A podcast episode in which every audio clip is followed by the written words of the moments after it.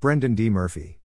Is it just me or are free countries like the US and Australia increasingly suffering from epidemics of human complacency, gullibility, and laziness? These are the traits that breed tyranny in all its glory. In the realm of medicine, placing inordinate amounts of trust in designated experts is one symptom of our collective complacency. Most people seem to prefer to outsource our intelligence and capacity for critical thought to someone else, someone we've been conditioned to trust. For example, we asked an expert what would happen if no one got vaccinated, and this is what they said, etc., etc. Asking an expert in this kind of context is an appeal to authority, a basic logical fallacy. It's a very appealing way out of actually investigating a subject in depth and thinking for oneself, appealing for some people, that is. Appealing to the authority of an expert is just too tempting for many chemically addled humans at this point. Why painstakingly develop your own sophisticated viewpoint when you can just parrot what an expert has pronounced from on high without a second thought? They must know what they're talking about, right? Why else would they be appearing on TV or radio as an expert? Instead of placing all of your faith in someone promoted as an expert, how about something like this?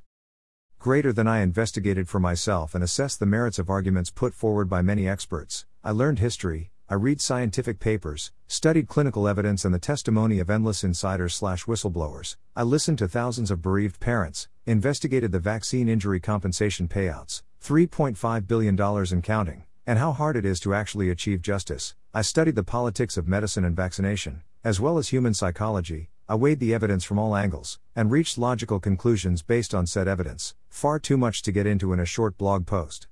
Greater than. Greater than, but don't worry, I'm sure your single expert knows what's going on and should be completely blindly trusted, just like a Catholic would trust the Pope. Vaccines, historically, were never crucial in protecting any form of society, developed or otherwise.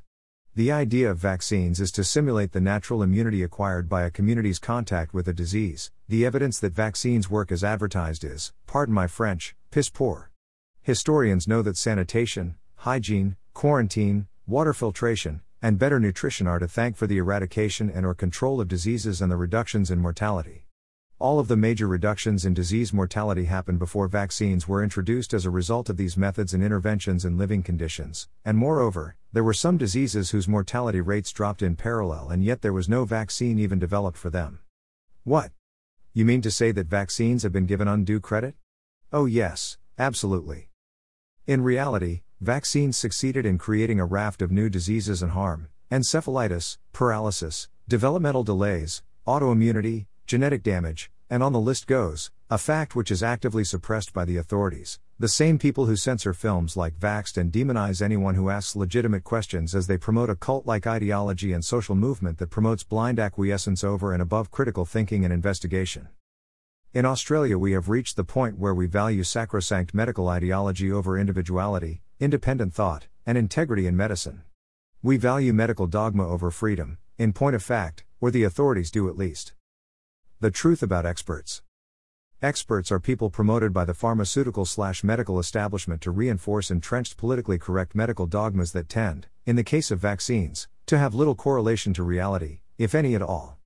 The job of the expert is merely to reinforce the lucrative status quo created by a multi billion dollar industry. Do you think industry will give that up voluntarily by admitting the truth? Why do you think industry fought so long to control medical education? Hmm? Indoctrination.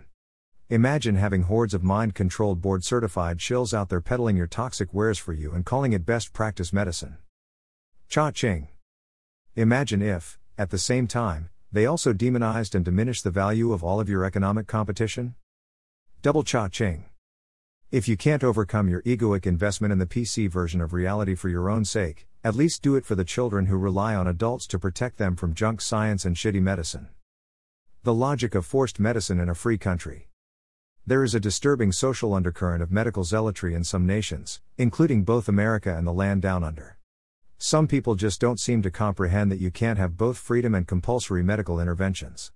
In the West, it is a joke what we kid ourselves as constituting freedom.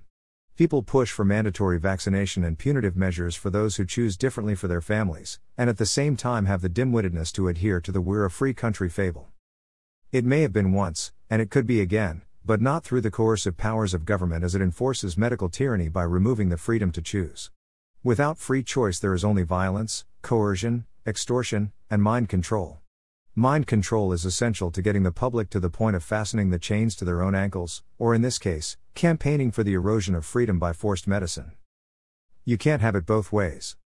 When you advocate for mandatory medicine, you advocate for medical tyranny, and you do it against the best available evidence. Freedom means facing the unknowns and uncontrollables of life and having the capacity and the right to choose the responses to those challenges, real or imagined, that make the most sense to you. Freedom means that you can make that choice without fear of punishment or retribution, by government or anyone else, otherwise, all you really have is a dilemma, not free choice. You're stuck between a rock and a hard place, and all the while your government insults your intelligence by discouraging personal investigation, posing as the definitive arbiters of truth, truth that is just so self evidently true that you'd have to be a crazy conspiracy theorist to exercise the audacity to dare researching the foundations of that truth, right? Because only baby killers are skeptical of government and medical authority figures, right? Only irresponsible Luddites would investigate these things for themselves, right? Only fans of disease epidemics could possibly entertain the thought of sustained personal investigation into narratives offered by government as gospel, right? Only paranoiacs would entertain neurotic thoughts causing them to want to assess the evidence on which medical authorities and government spokespeople base their opinions, right? Which side of history do we want to stand on in the end?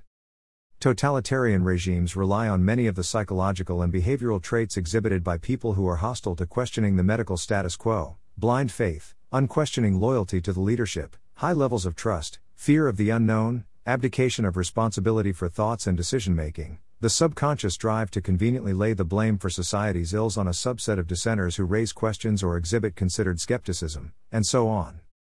It's just so much easier to be on the bandwagon than have the gumption, new, initiative, and courage to critique the bandwagon ideology, until it's your child that the medical system damages and betrays, like the millions of others.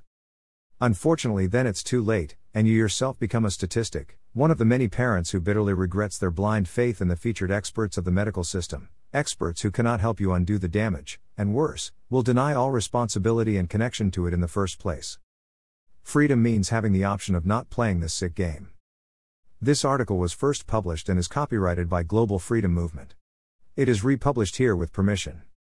Co founder of Global Freedom Movement and host of GFM Radio, Brendan D. Murphy is a leading Australian author, researcher, activist, and musician.